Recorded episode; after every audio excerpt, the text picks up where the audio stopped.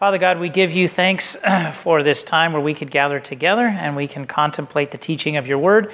We pray that as we do so, uh, that you would plow the fallow ground of our hearts and that you would plant your uh, word deeply within and that you would uh, pour your spirit out upon our lives, that we would produce uh, the fruit of your spirit uh, 30, 60, and 100 fold. We pray these things in Christ's name. Amen.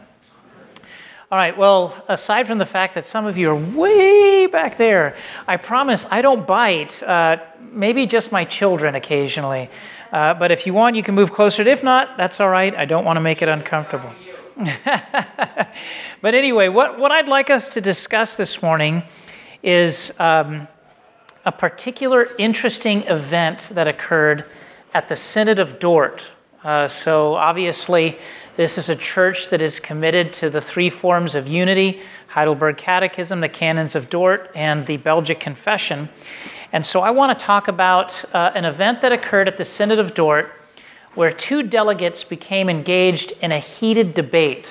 A heated debate. And it, it almost it ended with, or at least the, the, the penultimate event before it ended, was a challenge of a duel to the death. Okay? So I want to talk about this, and I want to talk about this particularly in terms of not only looking at the event itself, but then I want to talk about the broader question of how the church has to exist in the world, but always has to be cautious not to let the world press the church into its mold. You know, you know the, the Apostle Paul tells us in Romans 12, 1 and 2, do not be conformed to the patterns of this world, but be transformed according to the renewing of your minds.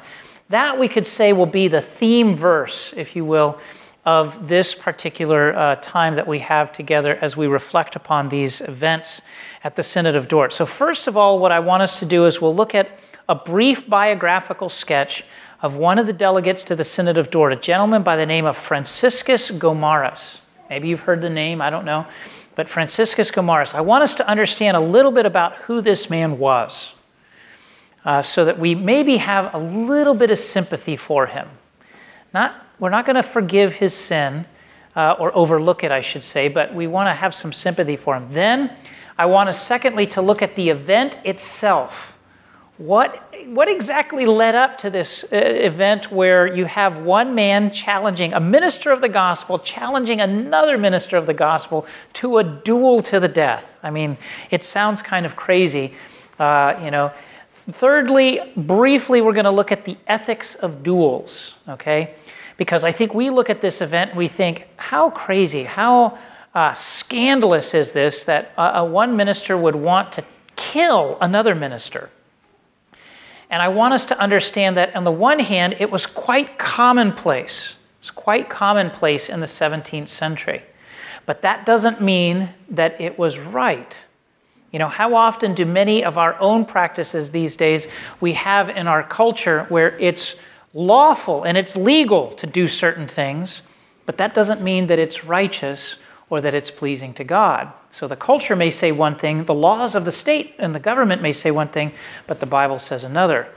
And then uh, finally, we'll reflect upon some, some practical observations, some scriptural reflection upon uh, this event and how we can uh, you know, be on guard against this type of thing unfolding in our own lives.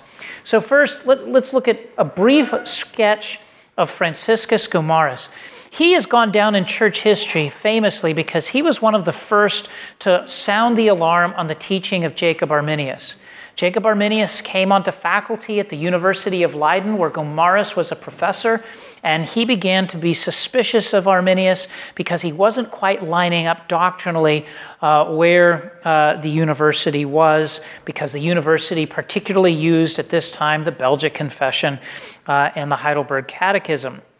Now, uh, I think that a lot of Gomarus' personality was shaped by who he was as an individual. And oftentimes, who we are as individuals is, is determined by uh, our life experience. You know, there's the question of nature versus nurture. Uh, does, do the events in our life make us who we are, or do they reveal who we are? Maybe a little bit of both. But in this particular case, Franciscus Gomarus lived in a, in a place which is now in Belgium.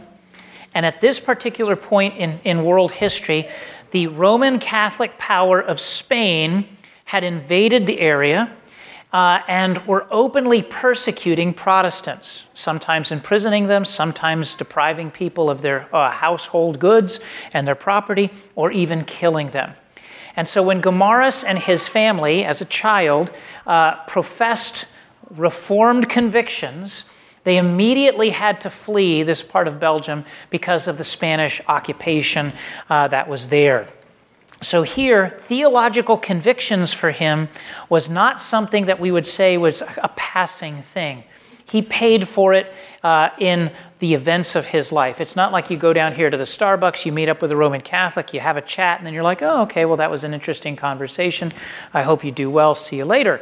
No, it, those types of interactions often led to, okay, now you're going to jail, uh, or now we're going to persecute you, now you're going to die.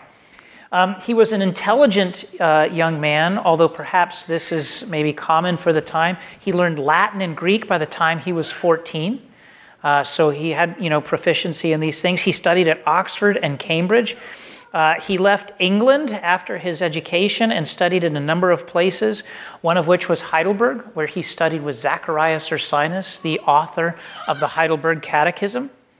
Uh, but he eventually became a theology professor at uh, the University of Leiden and uh, subsequently left there after the Arminius controversy, but eventually was a, de- a delegate to the Synod of Dort. Now, personality wise, he was known for his propensity to want to mix it up. He kind of had a combative spirit. His brother in law, wrote this, these, these following words. So this is family, at least by marriage. The man pleases himself most wonderfully by his own remarks. uh, he derives all his stock of knowledge from others. He brings forward nothing of his own, or if at any time he varies from this usual practice, he is exceedingly infelicitous in those occasional changes. So, in other words, he, you know, in technical theological terms, he was a jerk. Um, and if his brother in law is saying this about him, you've got to know that, well, not even family can cut him some slack here. Um, but uh, even that being said, uh, he was pretty polite with the Arminians, or at least the quote unquote, the less obstinate Arminians at the Synod of Dort. He wanted to let the Synod let them speak and, and, and other things. So he was born in a, in a fiery context where Reformed people suffered for their convictions. He was a bit argumentative uh, and a bit kind of pompous. All right, so that sets a little bit of the stage there. Now, this brings us, secondly, to the incident itself. Now, we know of this particular incident because there was an observer at the Synod of Dort who was writing regular letters recounting of the day's events to the British ambassador. Uh, the Synod of Dort was an international meeting where you had not only theologians and pastors from all of the Dutch provinces, but you had representatives from Geneva, uh, from, um, from Germany, uh, from England. And so the delegation of theologians that King James, famous from the King James Bible, he sent a delegation there. And he also had his English ambassador that was there in the Netherlands. And so uh, there was a gentleman writing letters daily, reporting of the events that happened. And so it so happened that uh, the delegation, or I'm sorry, that the synod that evening was debating a rather thorny issue related to the doctrine of predestination and the particular question of Christ's precise relationship to the decree. Is he merely the one that executes it as the God man, or is he in some sense foundational to it? The Arminians took one view, uh, the Reformed took another view. And we don't necessarily have to get into the details of that matter, other than to say Gomarus stated his opinion. He stated his opinion. And then another theologian by the name of Matthew Martinius, or uh, Matthew Martin, or uh, Matthias Martinius, Matthew Martin stood up and he disagreed. And he stated a slightly different opinion. And at this, Gomarus was angered. Because in this particular context, to disagree with someone was not necessarily just an exchange of opinions. Oh, that's interesting that you hold that view. Rather, it could be taken as a personal insult. How dare you disagree with me? Okay? And so here we have the following passage. We have the following passage from one of these letters that gives us a first hand account of the event. Gomarus, who owes the synod of shrewd turn, and then I fear me, began to come out of debt.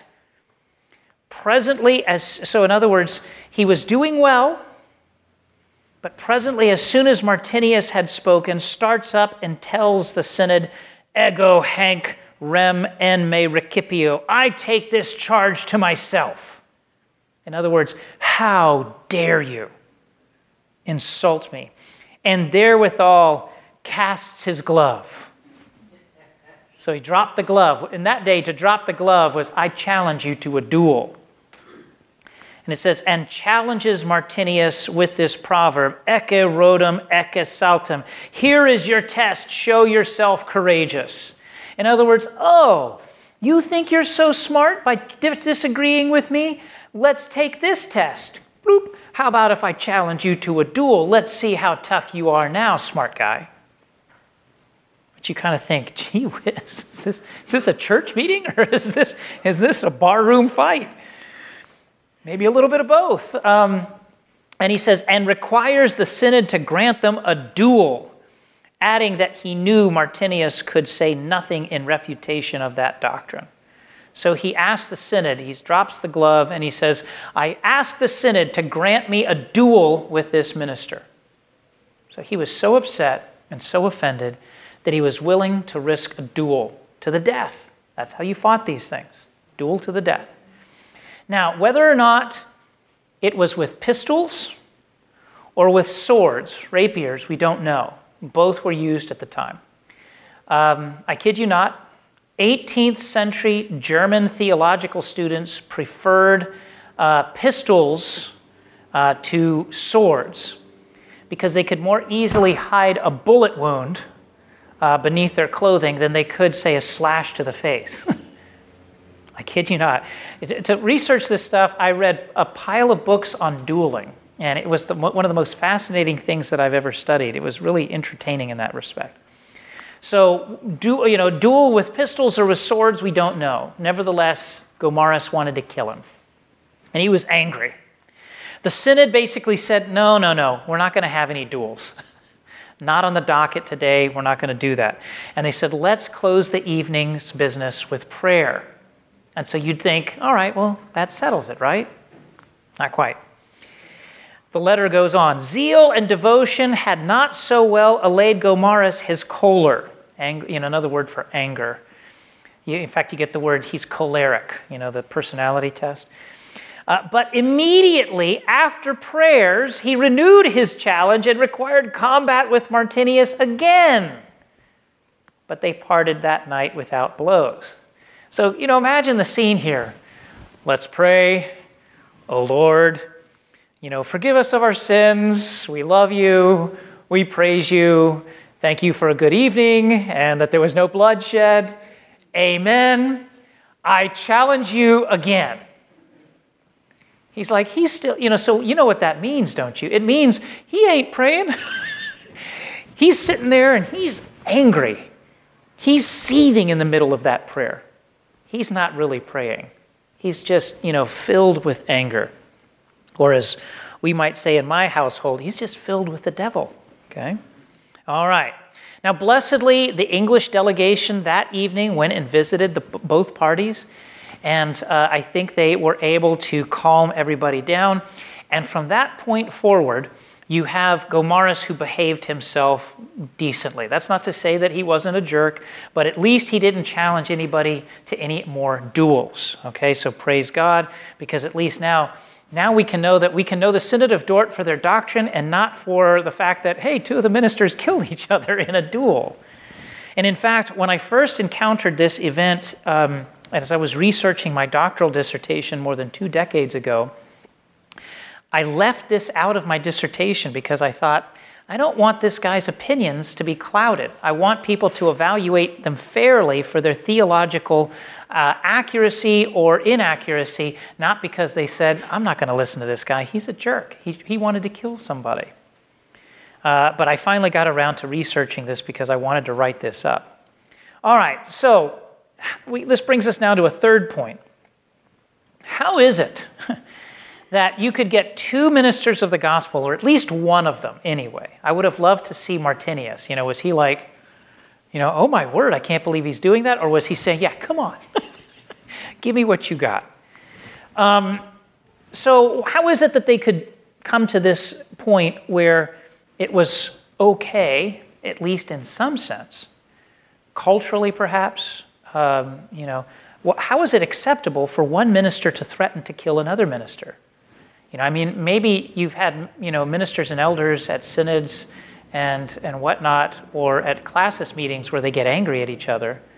But I doubt very much that they've ever gotten to the point where they're ready to kill them. I hope not, anyway. But here's where we have to understand three particular points about 17th century history at this point. First are the political and theological stakes. This is a point in history where theology and politics uh, were thoroughly intertwined. There was almost no separating them. And the way that I like to say it is that theologians wrote checks cashed in blood. This is literally months before the Thirty Years' War.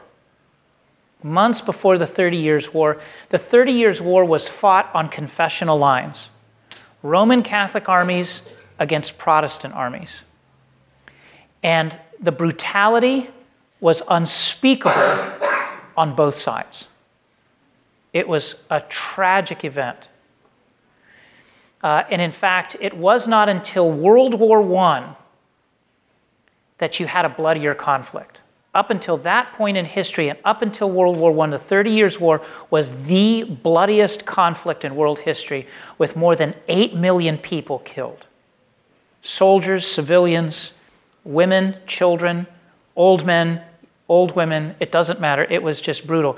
And in fact, in some German towns, they, they, they talked about, or essentially a third or more of the entire German population was wiped out. They would have entire villages that were destroyed.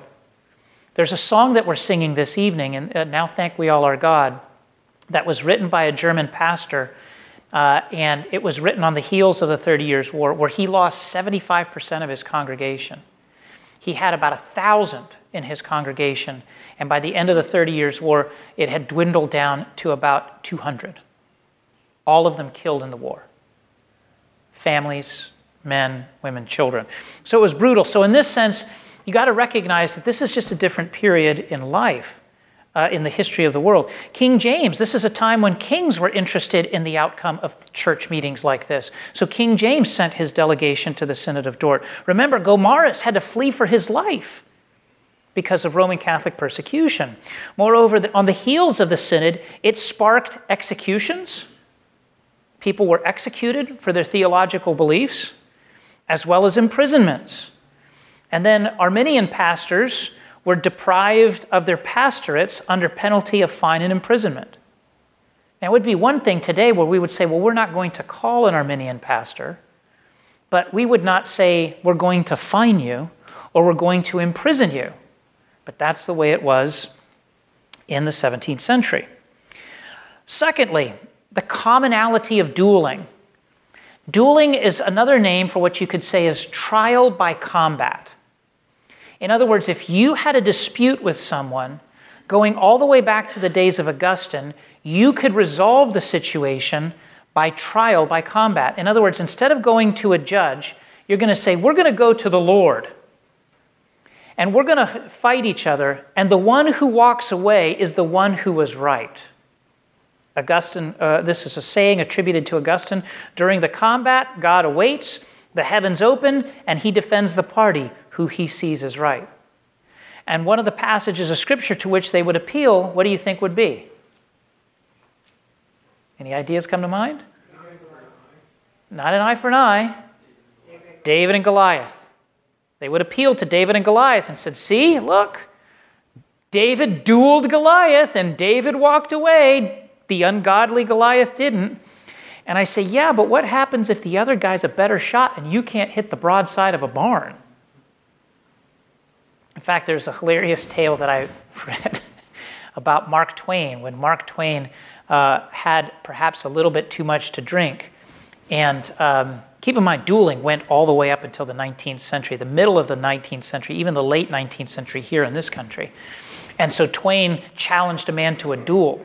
And so he got his pistol and went off to practice, and Twain couldn't hit the broadside of the barn. He, could, he was just a horrible shot, and his friend, also known as his second, you know, you had your second or your assistant, the one who carried your pistol and, you know, made sure everything was done fairly, what have you. He heard the other man approaching. And so he thought, Mark Twain, he's gonna, my friend is going to get killed. And so he quick grabbed the pistol and shot a rabbit that he saw. And then as the man walked up and he said, Look, here's the rabbit that Mr. Twain killed. He did it from a great distance. He's an excellent shot. The other man got scared and ran away. Sounds just like a Mark Twain story, you know, if you ask me. Maybe there's a little bit of fiction involved in that. But it was very common. It was very, dueling was an ordinary part of life. In France, in 16th century France, there was a 20 year period where there was uh, some 10,000 deaths to dueling alone.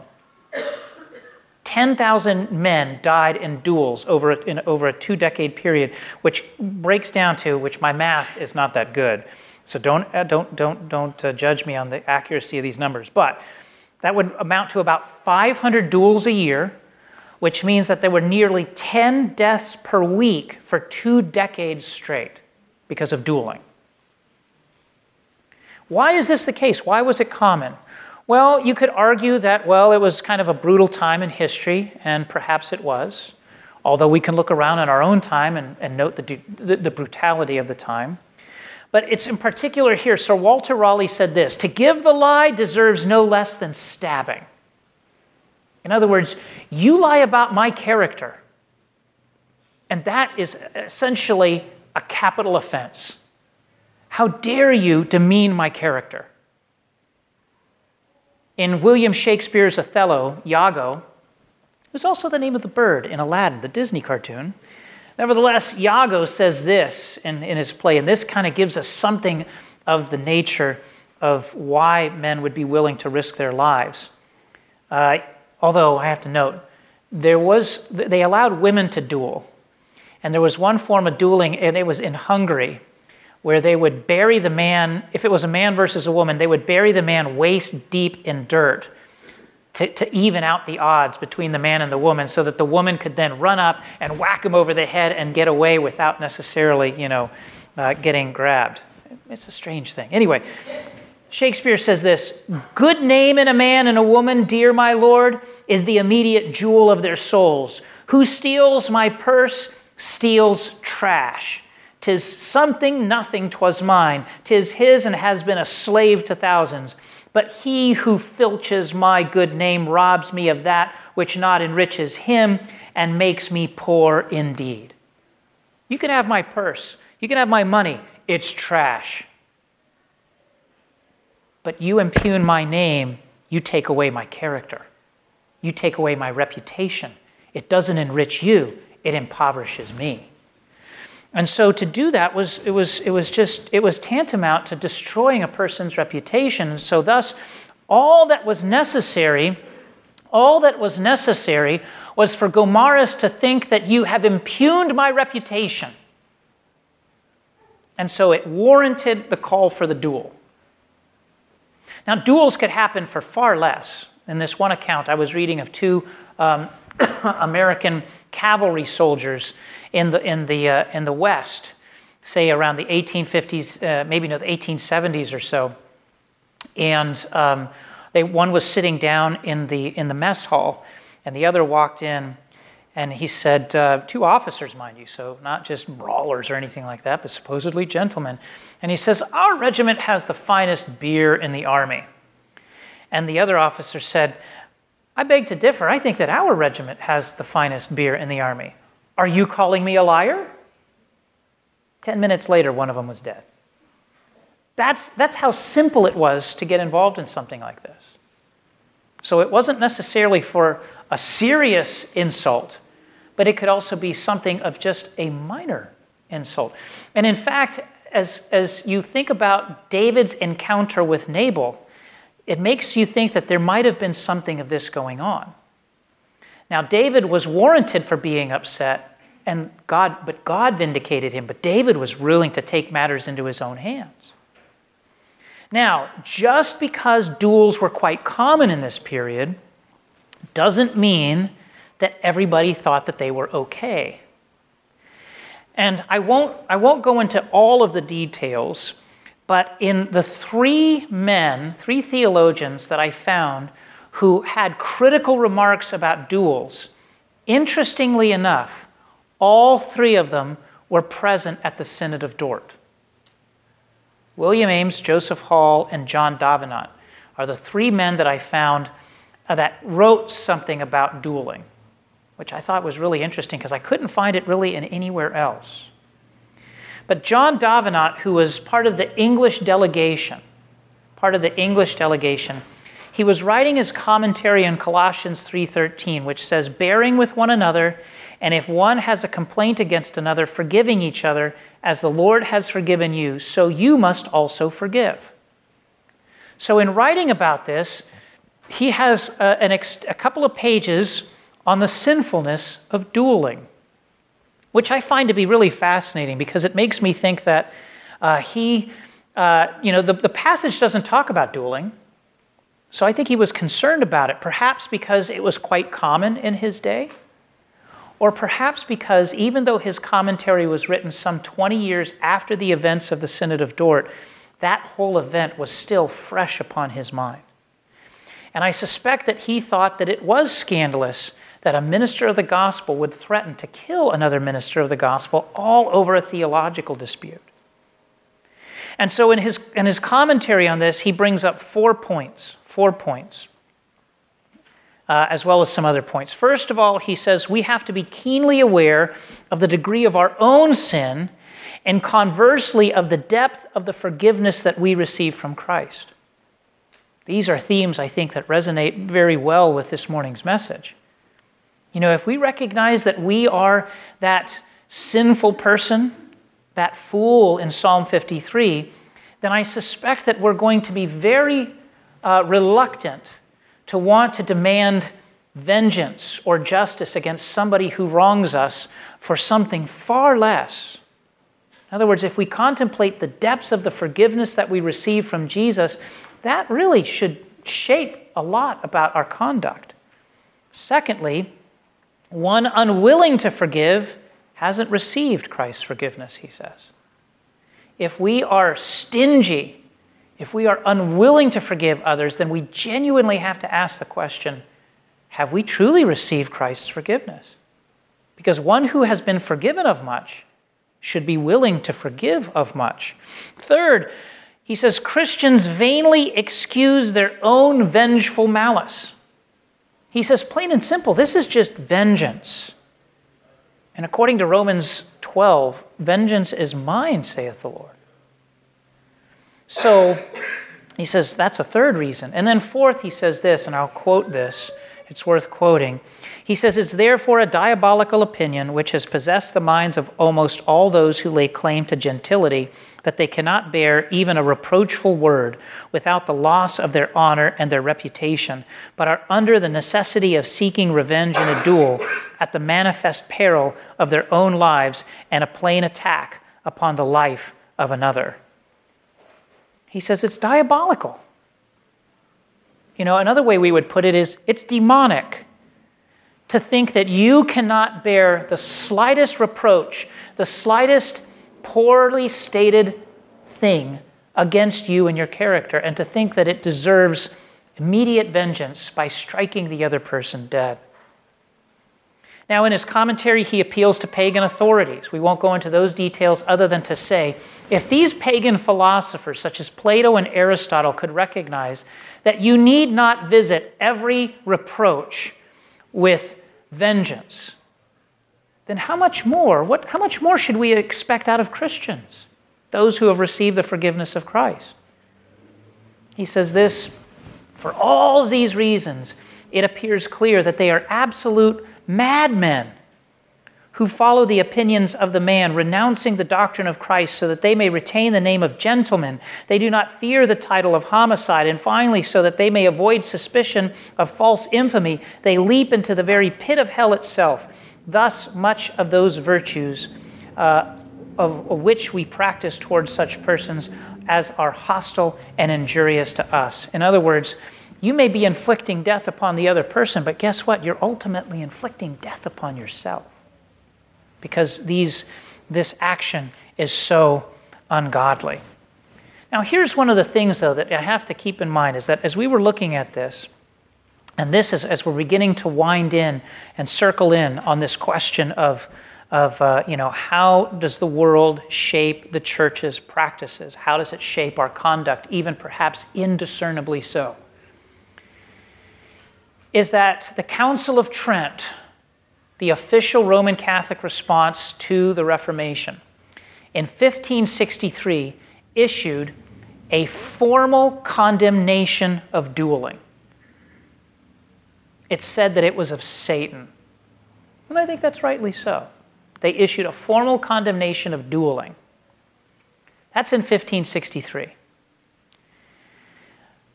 Now, I'm going to pick on the Westminster divines at this point because you could argue that the Synod of Dort didn't really have the venue theologically to denounce dueling because the canons of Dort were so narrowly drawn against the specific salvation questions that Arminius and the Arminians raised. But in the, in the Westminster Larger Catechism, it gives some of those massive answers, massive answers as to what constitutes a keeping of the law, what constitutes a violation of the law. So, for example, in the seventh commandment, it says, the keeping of a stew is in violation of the, of, of the, the commandment against adultery. Does anybody know what a stew is? Kind of like soup. That would be a good guess. That would be a good guess. Like hungry man's stew. But a stew is a 17th century word for a brothel a house of prostitution. So they go into very detailed, you know, discussions as to when, you know, to violate the, the law of God in this commandment, if you keep a uh, brothel, that is wrong. And you think, really? You have to go to that great of length to explain that that's forbidden? and there are a number of reasons behind that. But all of that is to say is they get very detailed. But when it comes to the commandment against killing, in the sixth commandment nothing about dueling. And in fact, when it comes to the ninth commandment in deception, it says that we have the right to defend the honor of our good name. And there were some Westminster divines who believed that dueling was a permissible legal way of resolving disputes. So the lack of an explicit condemnation at the Westminster Assembly kind of makes me scratch my head and think why did the Roman Catholics condemn it and the Presbyterians and the Congregationalists and the Independents at Westminster didn't? I think this is yet further evidence that in this particular way, uh, the church had allowed the world to shape some of its practice and some of its ethics, some of its ethical practices. So, this brings us now to the, the fourth and final point here in terms of the lesson, the lesson that we can learn from this. In, uh, you know, uh, nevertheless, let me make the comment that dueling was eventually uh, formally outlawed. There were some earlier pronouncements in the 16th century against it, but it wasn't officially and totally banned in England until uh, the, uh, the early 19th century. Dueling was not banned in this country until the late 19th century. Okay? So this is something that was a common practice not too long ago. Not too long ago. So, what is the lesson? Well, just because dueling was common doesn't mean that Gomarus' actions were godly. It's kind of like today. Uh, the state of California allows divorce for a host of reasons irreconcilable differences, all kinds of different things. But yet the Bible has a very limited set of reasons as to what, what permits somebody to be divorced. So, in other words, just because the world standards say one thing, or just because the government allows one thing, doesn't mean that the scriptures do. And so, in this case, I think we can say that Gomarus' actions were sinful, despite the legality of dueling. Secondly, I think we can say this that dueling may be passe. In other words, okay, we don't see duels anymore, at least in this country. But pride, impatience, and anger still churn in the hearts of all of us. So the motives behind dueling have not gone away. And so, this is where, first of all, I think we need to be constantly vigilant against our own sinful pride. You know, if you know that you're going to go into a context, well, let me back up and say this. I said, I meant what I said in the, mess, in the sermon, that when I look in the mirror in the morning, aside from seeing all my new wrinkles, um, is I recognize that I'm my own worst enemy. So, generally speaking, I pray, Lord, please protect me from myself. Don't let me make foolish decisions. Don't let me make sinful decisions. Protect me.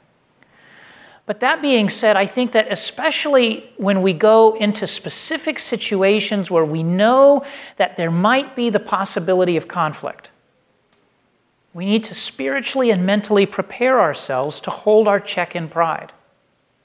You know, it's like one of the challenges of working on, on the faculty at the seminary is that you have a dozen highly educated, godly, intelligent, theologically astute men in the room.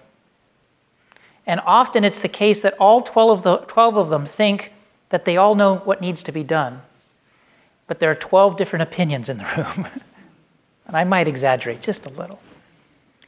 And in that context, one of the things I pray is I say, Lord, give me humility. Help me to recognize that my way might not be the only way, that my ideas might not be the only ones that need to be done. You know, you go into a church meeting, you go into a meeting at work, you sit down at the dinner table with your family, whatever the situation may be. You need to be vigilant against pride. But ultimately, I think what this calls for is that we continually have to ground our conduct in our union with Christ fully recognizing who we are apart from Christ, as we said, you know, as I said this morning in the message, but then recognizing that Christ is the ultimate source of our good conduct.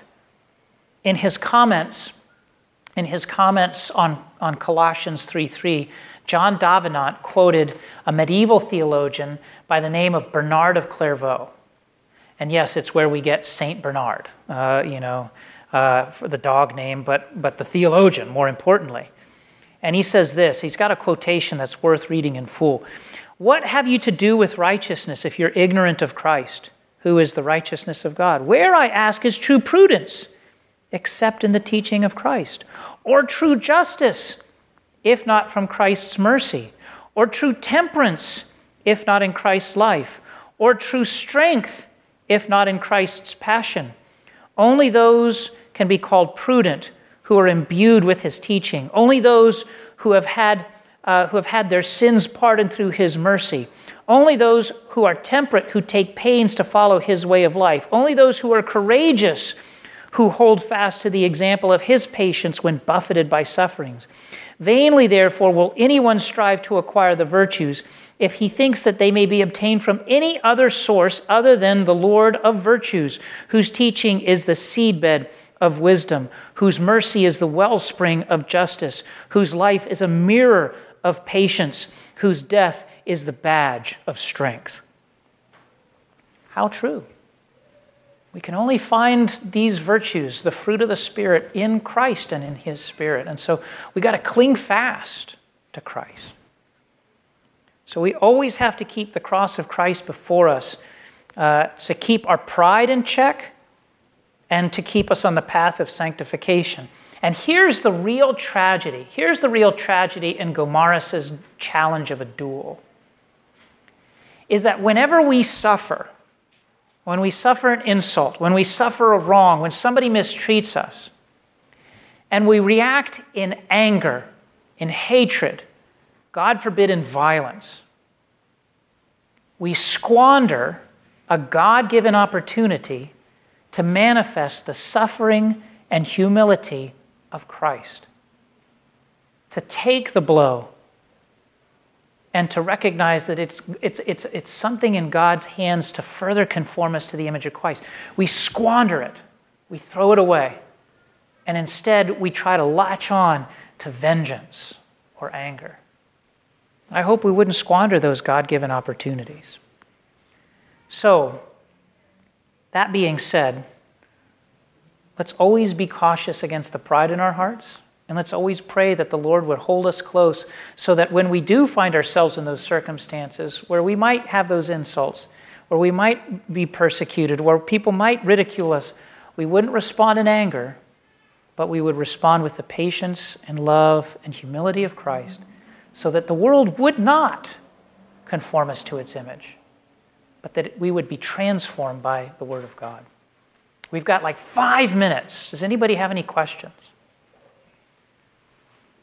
Yes. I think it's interesting that we are done with dueling, but on Facebook, we can duel Oh, yeah. in, in, with an anonymous uh, Mhm. purpose and not physically die, but really destroy people with our words. Absolutely. You know, in that sense, Yeah. yeah, that we when you look at Facebook, for example, often the words that we exchange with others on the on on the you know social media forums or what have you uh, can be just as destructive uh, as you know the bullets. That would be my take on it, and you know it can be just as destructive or perhaps more devastating to people, and we can hurt and wound people that way. And I think that's absolutely true. You know, in that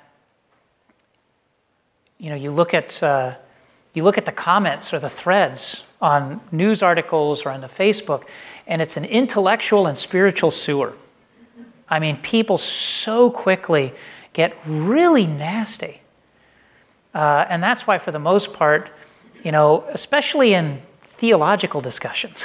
Uh, it can get really ugly and nasty. So much so to the point where, me personally, I'm not saying that if you comment on those things that it's bad, but I just try to stay away. I just don't comment because I think that no, there's not enough of a filter there. I'm too quick and ready to type something, and it may be misunderstood, but maybe it won't be misunderstood. Maybe it'll be understood exactly how I mean it, and maybe I'm not responding in patience and love.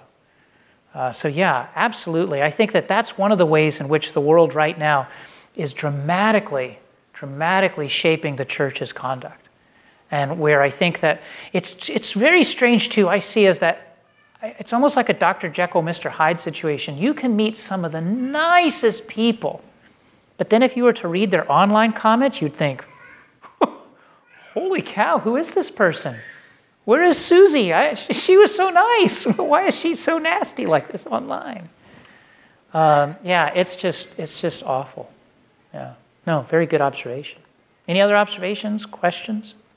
criticisms, gently stated in love. It's amazing. I mean, uh, just to repeat it, is that uh, John MacArthur was quoting C. Thomas More, who was, uh, you know, killed and persecuted, and yet he told his persecutors, "I pray that you will be like the Apostle Paul, and that you will repent, and that I will see you in heaven." That's, you know, yeah. I mean, some of Christ's weightiest words. I think. I mean, obviously they're all important, but uh, to me personally, th- that weigh on me most is when he hung on the cross and said, Father, forgive them, for they know not what they do. And I think, oh Lord, I don't, I, I can't do that. so you're going to have to enable me to do that, enable me to forgive people. And, you know, for me, I think, you know, if you're looking for a contemporary, another contemporary example of that, it's, uh, you know, I think I mentioned this last time, is Rachel Denhollander, who was abused by uh, the gymnastics doctor, Larry Nassar. And when she read her vic- victim impact statement in, in court, when she was allowed to testify, she held out the, the, the, the olive branch of forgiveness, which is, uh, you know, that's only given by God's grace. You know, or the other significant event that comes to mind is it was a number of years ago, and I'm remiss that I cannot remember specifically, about 10, 15 years ago, where there was an Amish schoolhouse shooting.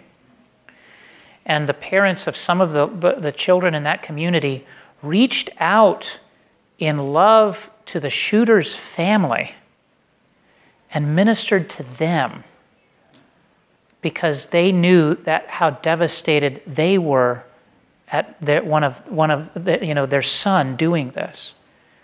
I just can't fathom that, other than to say I pray that God, by His grace, would enable all of us to respond with that depth of forgiveness, and that it would be reflective of our own appreciation of the forgiveness that we ourselves have received. Some situations in life can be very difficult to forgive, and so we have to pray that Christ would enable us to do so and that we would not seek vengeance. Let's close in a very brief word of prayer. Father God, we give you thanks for the gospel of Christ and for the forgiveness of sins.